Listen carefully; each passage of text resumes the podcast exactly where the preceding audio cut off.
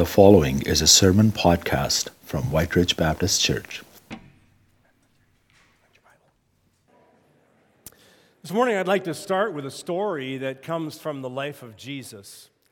And uh, so many of the stories from the life of Jesus in the Gospels are really hard to believe, really hard to understand as we look at it from the contemporary worldview.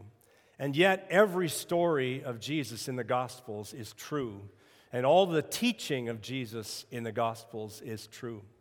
So, the story that I have to, sh- to share with you comes from Luke chapter 7. And Jesus is, has, it's early in his ministry, and he has been walking around and teaching, and he's been performing miracles that just are blowing people away. And as he is walking into a town called Nain, N A I N, he has got a whole bunch of his followers and other stragglers with him. And as he's walking into this city, there is coming out of the city, at the very gates, these two multitudes meet up. There's a funeral procession coming out. And it's, it's, it's, it's a mob of people because the man that had died was a young man. He was the only son of a widow and this, this, little, this town, probably half of the town knew that family and were so struck with grief for her. And they were walking out with her. And these two mobs meet up at the town gates, at the city gates. And it says in the Bible that Jesus saw the widow and he had compassion on her. And he walks up to the pallbearers they're on, they're on, I got a little picture here that could help you. He walks up to the pallbearers and, and he says to the man that's dead, Young man, arise. And immediately the man sits up and starts talking. And everybody is seized, it says, seized with fear. What's going on? And they lower the man, they, they put him down, and Jesus gives him back to his mother. And then the last word of the story from the Gospel of Luke, chapter 7, is that the people said, God has visited us here. God has visited us here. The thing that I, I, find amazing about the ministry of Jesus is that what he is doing and what he is demonstrating is that he is reversing everything that sin's curse had brought to bear upon humanity.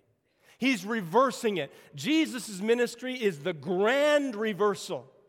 And that's why we long for his second coming, because things are not as they should be on planet Earth.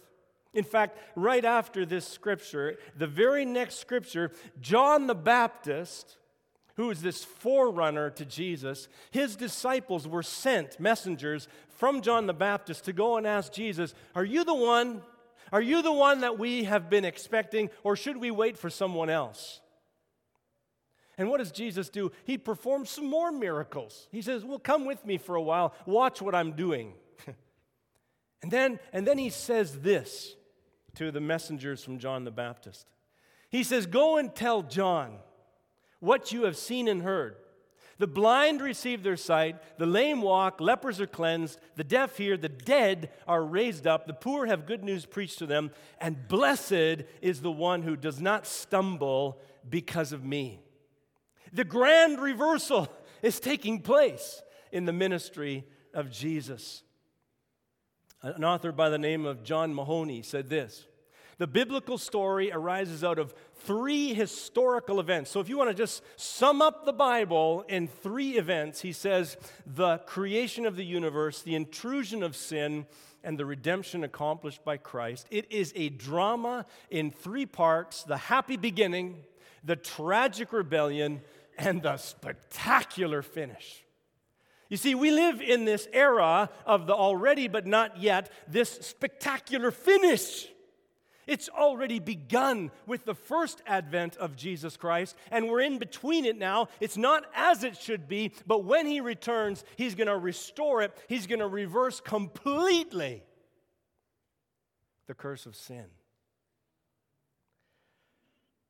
So, so, so the Bible's view of why there is mental illness, of why there is disease and cancer, of why people die whether it's at 20 or 80.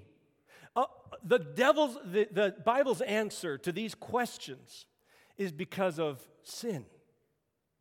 Sin, which brought the curse, which, which created in humanity a nature which is given over to mortality instead of immortality and subject to all the ills of evil that came with sin. Not personal sin necessarily, not little s sin, but big S sin sin that has brought the curse upon humanity. That's the Bible's explanation. And so Jesus has come to reverse that. We see about this in the tree of life that's found in the garden.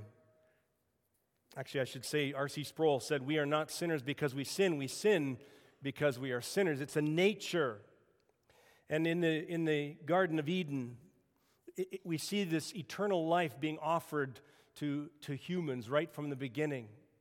There were two trees in the center of the garden there was the tree of life, and there was the tree of the knowledge of good and evil.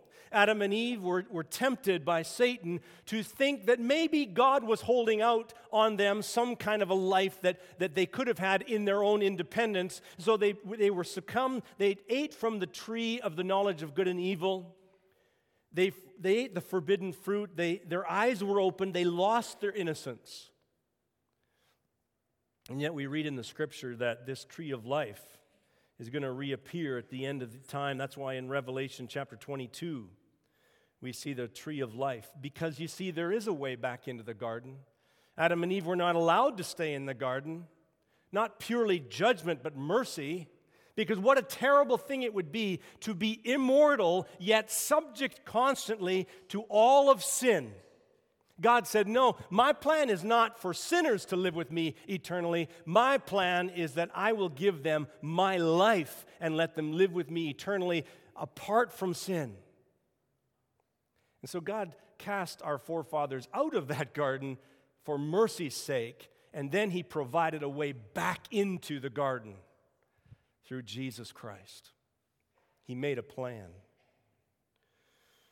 And so it's not through the first Adam that we're allowed back in, it's through the second Adam. The New Testament calls Jesus the second Adam. And through, through faith in him, our sins can be wiped away and we can be offered eternal life. Now, in the book of Genesis, there are a lot of firsts. The book of Genesis is about a lot of firsts. This morning, we're going to look at a few of them. Some of them are, we're not going to look at like it's the first time that music appears, it's the first time that cities are built. But we're going to look at three first. One is the first conception of a human being, and the second is the first offering made to God, and the third is the first taking of a human life. So if you have a Bible or would like to look at it with me, would you turn to Genesis chapter 4? And um, I'm going to ask you to stand with me, if you're able to, and listen to the Word of God as I read it. Genesis chapter 4, beginning with verse 1. it says, Now Adam knew Eve, his wife, and she conceived and bore Cain, saying, I have gotten a man with the help of the Lord. And again she bore her brother Abel, his brother Abel. Now, Abel was a keeper of sheep, and Cain a worker of ground. In the course of time, Cain brought to the Lord an offering of the fruit of the ground, and Abel brought a firstborn of his flock and the fat portions thereof. And the Lord had regard for Abel and his offering, but for Cain and his offering he had no regard. And so Cain was very angry, and his face fell. And the Lord said to Cain, Why are you angry, and why has your face fallen? If you do well, will you not be accepted? And if you do not do well, sin is crouching at the door. It desires to have you, but you must rule over it. Cain spoke to Abel, his brother, and when they were in the field, Cain rose up against his brother Abel, and he killed him. And the Lord said to Cain, Where is Abel, your brother? And he said, I don't know. Am I my brother's keeper? And the Lord said, have, What have you done? The voice of your brother's blood is crying to me from the ground. And now you are cursed from the ground, which has opened its mouth to receive your brother's blood from your hand. Now, when you work the ground, it shall no longer yield to you its strength. You shall be a fugitive and a wanderer on this earth. And Cain said to the Lord, My punishment is greater than I can bear. Behold, you have given me today, driven me today away from the ground, and from your face I shall be hidden. I shall be a fugitive and a wanderer on this earth, and whoever finds me is going to kill me. And the Lord said to him, Not so. If anyone kills Cain, vengeance shall be taken upon him sevenfold. And the Lord put a mark on Cain, lest anyone found who found him should attack him. And then Cain went away from the presence of the Lord, and he settled in the land of Nod, east of Eden. May God bless his word to us. You may be seated.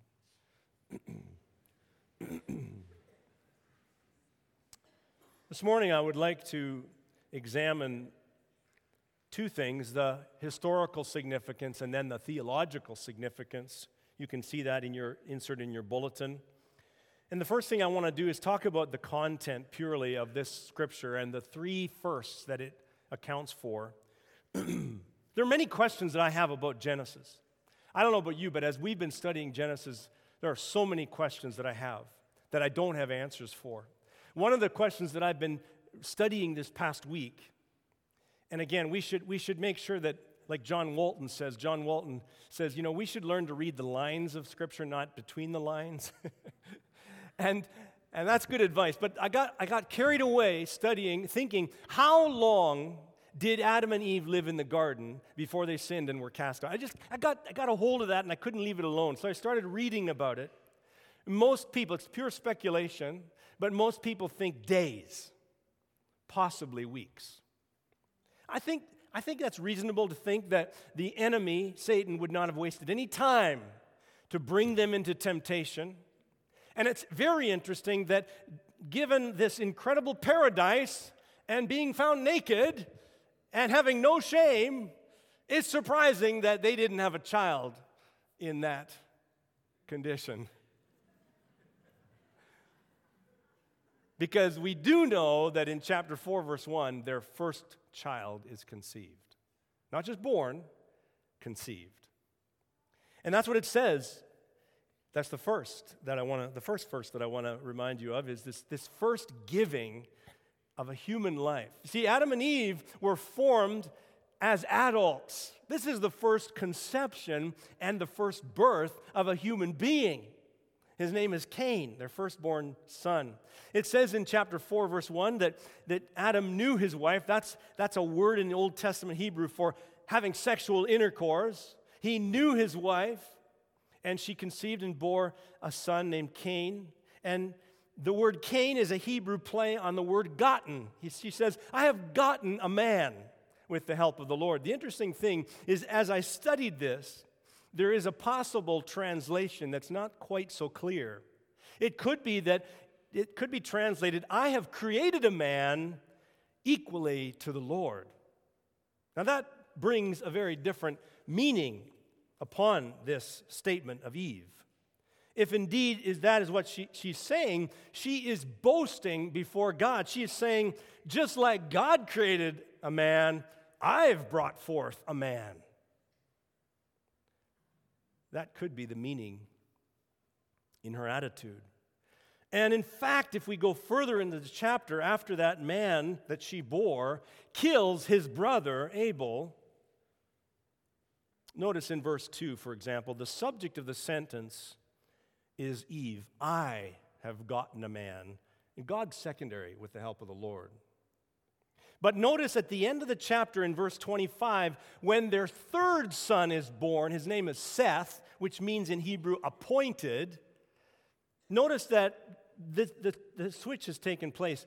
Eve is not the center of the sentence now, God is the center, and now Eve is secondary in chapter 4, verse 25. God has appointed for me another offspring instead of Abel, for Cain killed Abel. Now God is the subject, not Eve. And notice that in verse 26, when, when the whole chapter is summarized, the writer says, At that time, people began to call upon the name of the Lord.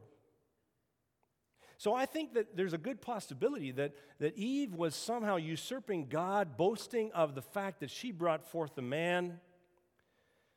Because in Genesis 3, we saw the root of sin, but in chapter 4, we start to see the fruit of sin, which is this independence from God, which is this pride that exalts itself above God and thinks that we can run our own lives. Self centeredness. Sin causes us to put ourselves ahead of God. We, we think that we deserve what we do, we, we get the credit for what we do, and so on. In verse 2, we read that Eve gives birth to another child, Abel. It's interesting that the name Abel means breath. And it's ironical that the, the man, the, the child that is born and named breath, should be the first one whose breath is taken away from him. So that's the first thing I wanted to point out about the first first. The, another first that I wanted to point out is that it's, it's the first offering made to God that's recorded in Scripture. And in verses 3 to 7, you see it. You see, for a long time, I, I believed that Cain's offering was not acceptable to God because it was not a blood sacrifice. I thought that, that, that that's what God required. I don't believe that anymore.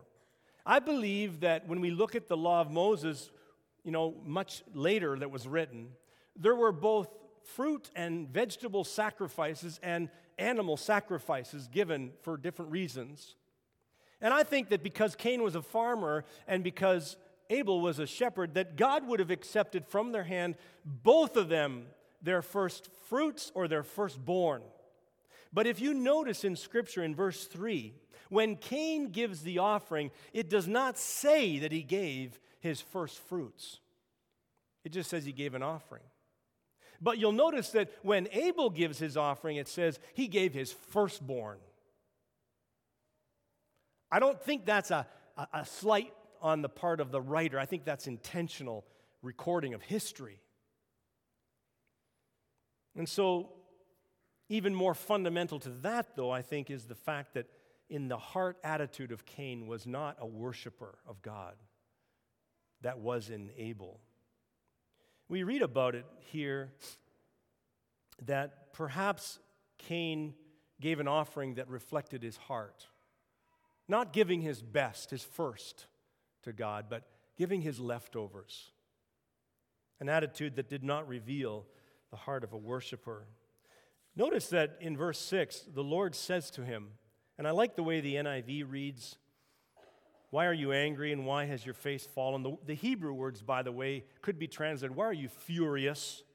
And why are you scowling? That's, that's kind of the essence of it. And then he goes on to say, God warns Cain, If you do what is right, will you, not, will you not be accepted? But if you do not do what is right, sin is crouching at your door, desires to have you. You must master it. God warns Cain about his offering and about his attitude. And he ignores that warning. Verse 8 he rises up, invites his brother to go with him out to the field. Uh, when they're out there, he kills his brother. Premeditated murder. Verse 8 pure jealousy, pure anger.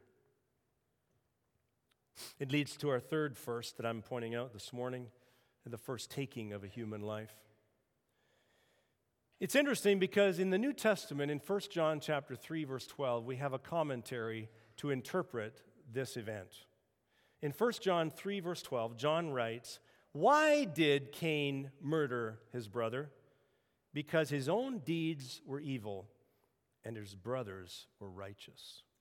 This was an act of jealousy, an act of anger. And so God confronts him. As we've read, God confronts him. He says, Where's your brother? He lies. He says, I don't know. And then he sarcastically responds, Am I my brother's keeper? There's attitude all over this text. Not the attitude of a worshiper, the attitude of a self defensive, proudful person. And then God continues and presses further, and he says, Cain, what have you done? The voice of your brother's blood is crying out to me from the ground. These are the most sober words of the whole chapter. The voice of your brother's blood is crying out to me from the ground. Here we have the final word on every murder trial. Here we have the final word on every person falsely accused of murder and put behind bars. Here we have the final word of every murderer that has walked free. Here we have the final word, and the final word is God sees all, God hears all, God knows all, and one day a day of reckoning will come, and God will tell all. Everything that's done in secret. And the blood of every human life, the blood of every human life that has been taken, cries out to God right now Every human life's blood taken away is crying out to God right now. Whether it is from the ground or from the womb, whether it is from the gas chambers of the Holocaust or from the muddy waters of the Red River. Every human blood cries out to God. What does it cry? Injustice, vengeance. For God is the only one that decides to give and take away life. For life is precious. That's why we took seven weeks, folks, to talk about the Imago Dei, the image of God. Because the very Christian worldview is built upon the idea of sanctity of human life, is built upon a Christian worldview that sanctifies God, sets him apart, and recognizes the distinctiveness of human beings created in his image fallen and broken, but still image bearers nonetheless. Now, you know, it's not often that we put stuff on our church webpage that's political. But this past week, some of you might notice that we did this past week because it was in response to a public consultation that the federal government has launched concerning euthanasia and medical assistance in dying. And you Canadians, all of us Canadians, we have until tomorrow to fill out a questionnaire. I've already done mine. You have until tomorrow to fill out a questionnaire and answer. The, the Canadian government is asking our opinion. Don't like the way some of the questions are worded, but nonetheless, you get to answer the question. You see, back in June of 2016, the law in Canada has allowed for anyone whose death was reasonably foreseeable to end their life through a lethal injection offered to them by the assistance of a doctor. Now there is a push. Before this law is even reviewed at its five year mark, now there is a push to amend this law in our country so that the, the doors of access to assisted dying would be even more open. You can read about this on our webpage. You can see there also an, an interview by Alex Schadenberg of the Euthanasia Prevention Coalition.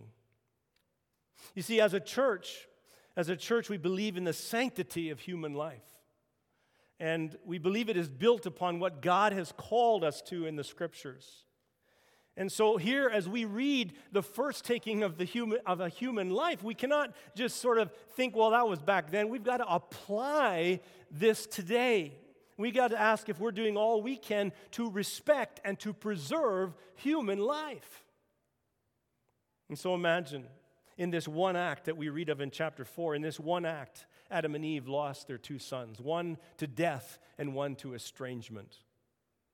And they are cast out of the garden, and Cain is left to be a fugitive and a wanderer.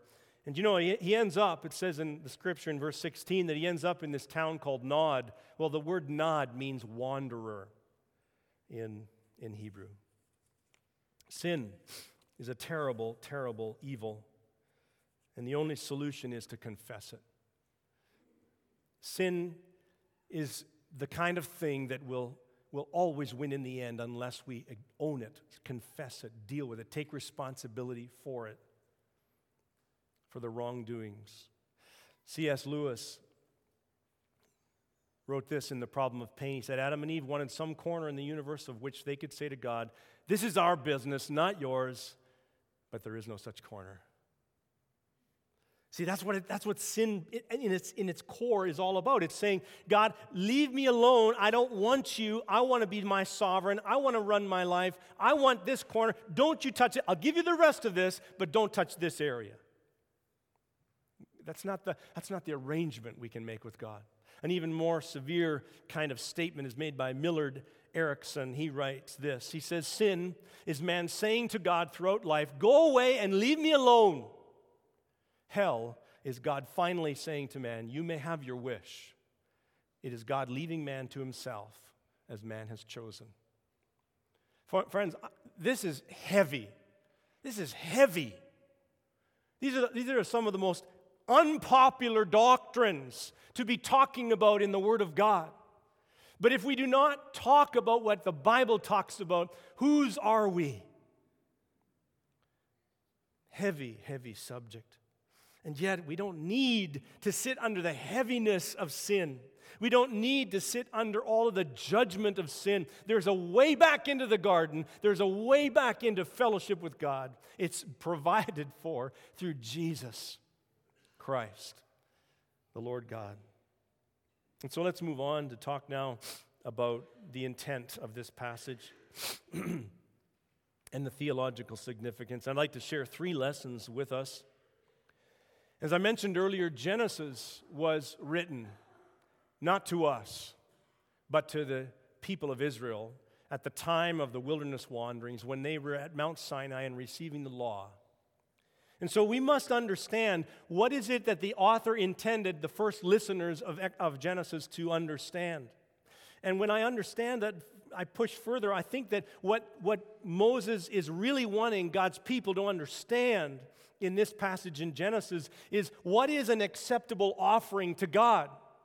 How do we really offer to God what is acceptable? And I love the way this author, John Sailhamer, writes. He says the author's purpose is apparently to use the narrative of Cain and Abel to teach a lesson on the kind of worship that is pleasing to God. What worship that pleases God is that which springs from a pure heart. How does the narrative teach this? By allowing the reader to see behind the scenes the response of Cain. Rather than attempting to discover, what was wrong with Cain's offering, we would be better advised to note what was wrong with his heart. And so let's take a look at three quick lessons about what it means to, to worship God sincerely. First, I want to say that we must learn to offer God our first fruits, not just our leftovers. We see this in the offering that Cain gave. We see an attitude behind Cain that, that is not a worshiper. So easy to, to put God in a box and to, to want to have our box left alone by God, compartmentalized in that way. We can't do that with God. And so it's a lifestyle question, isn't it? do, we, do we make our plans and then we invite God into some of them later on? do we give God the leftovers of our time? Or do we look at our calendar and say, God, we're gonna, we're gonna make sure that we're serving you in these relationships, in that ministry, in this service? Do we look at our bank account and say at the end of the month, well, there might be a little left for, for God in offering and in ministry and serving? Or do we say to God, No, God, I want you to have the first fruits. I'm going to give you the firstborn, not the leftovers. This is a lifestyle question when we think about how we live. What does God require? This is how we apply this scripture to our lives today. And then, secondly, we, we must learn to offer God our hearts, not just our offerings. We can't think that somehow God is happier with a a check than a life. God cannot be paid off. As, as Samuel says in 1 Samuel 15, to obey is better than sacrifice. That is what God wants is our lives. Think about it. Who would you rather, what would you rather happen on your birthday? On your special birthday? Would you rather have your kids and your loved ones or your parents or your brothers and sisters or would you rather that they just send a gift? And a little card saying, oh, sorry, sorry, I'm not there? Or would you rather have them there?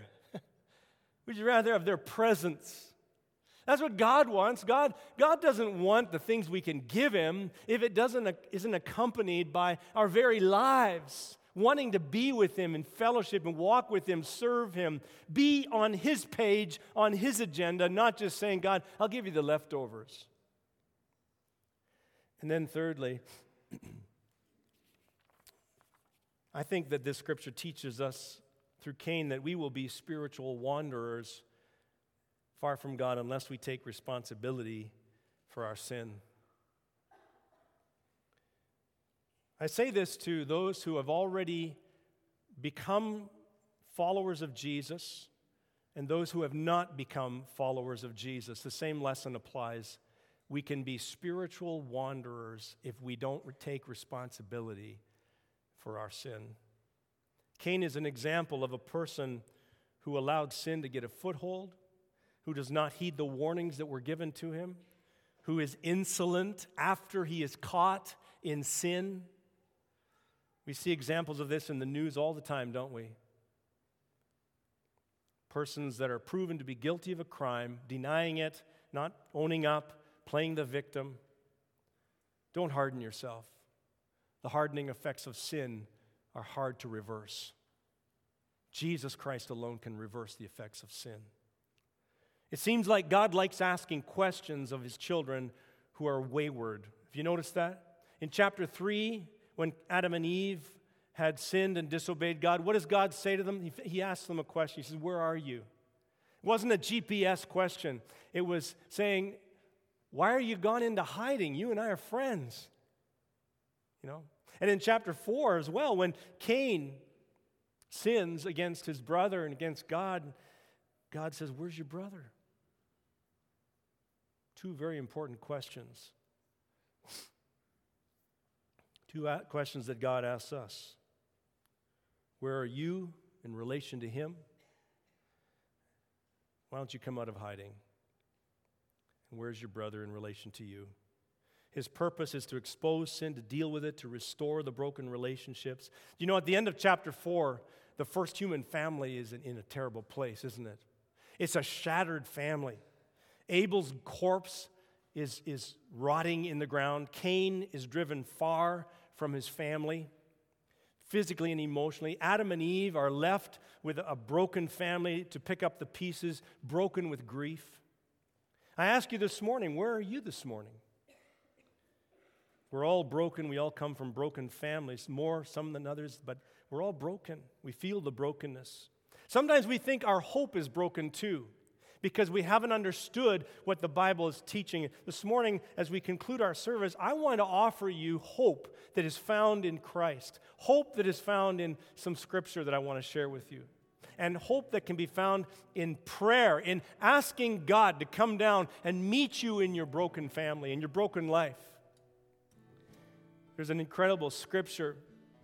Here's, it says that, that the voice of of Abel's blood is crying out. You know, there's not one recorded word from Abel in all the Bible, and yet his blood is crying out. And there's a verse in the scriptures from Hebrews chapter 12. In verse 24, it says, You have come to Jesus, the mediator of a new covenant, and to the sprinkled blood that speaks a better word than the blood of Abel. See, that's where the hope comes from. There's a better word than the blood of Abel. The blood of Abel, what does it cry out? It cries out condemnation upon every sinner, vengeance, retribution. That's what we all would have to look forward to. But the blood of Christ speaks a better word. What is that word? It's healing, it's restoration, it's forgiveness. And so this morning, I want to ask you if you would stand with me and with us this morning. And uh, I don't know what the Holy Spirit has been doing with your heart in, in this message, but I want to give you hope today. I want to offer you a chance to call out to God, and I want to pray for you. And would you do this? Uh, would you do this for me in, in, this, in this moment as an act of offering to God? Would you put your palms out? And would you hold them upward before the Lord, and in your palms, you're making your offering. Maybe what you're offering is a broken life, an area of your life that you know has been hindered by sin. Maybe it's your family that you're holding as an offering before the Lord, and you're saying, Lord, speak a better word into my family than the blood of Abel. Maybe it's just the world that you live in and you're burdened for something around you. As you hold your hands there, let me pray for our offering before God. Heavenly Father, we just come to you this morning. And Lord, we are broken people. And we need, we need you, Jesus. You're the only hope. We believe that from the beginning until the end, the Word of God, your Bible, teaches us that it's all pointing to you, Jesus, and that your blood that was shed on the cross does speak a better word. It's a word of hope today. Lord, I pray for every offering that is held in the, in the hands of each person today. The, the offering of a broken life, the offering of a broken area, a secret sin, the offering of a marriage that is in shambles, an offering that is of a family life that cannot function. Oh God, an offering of just looking at humanity and society in Winnipeg and just saying, God, help us. Father, we're offering to you our prayer today. Would you come down? Would you help us heal our broken land? You said that if your people who are called by your name will humble themselves and pray, you will hear from heaven and you will hear, heal our land. Oh God, come. We ask you in Jesus' name.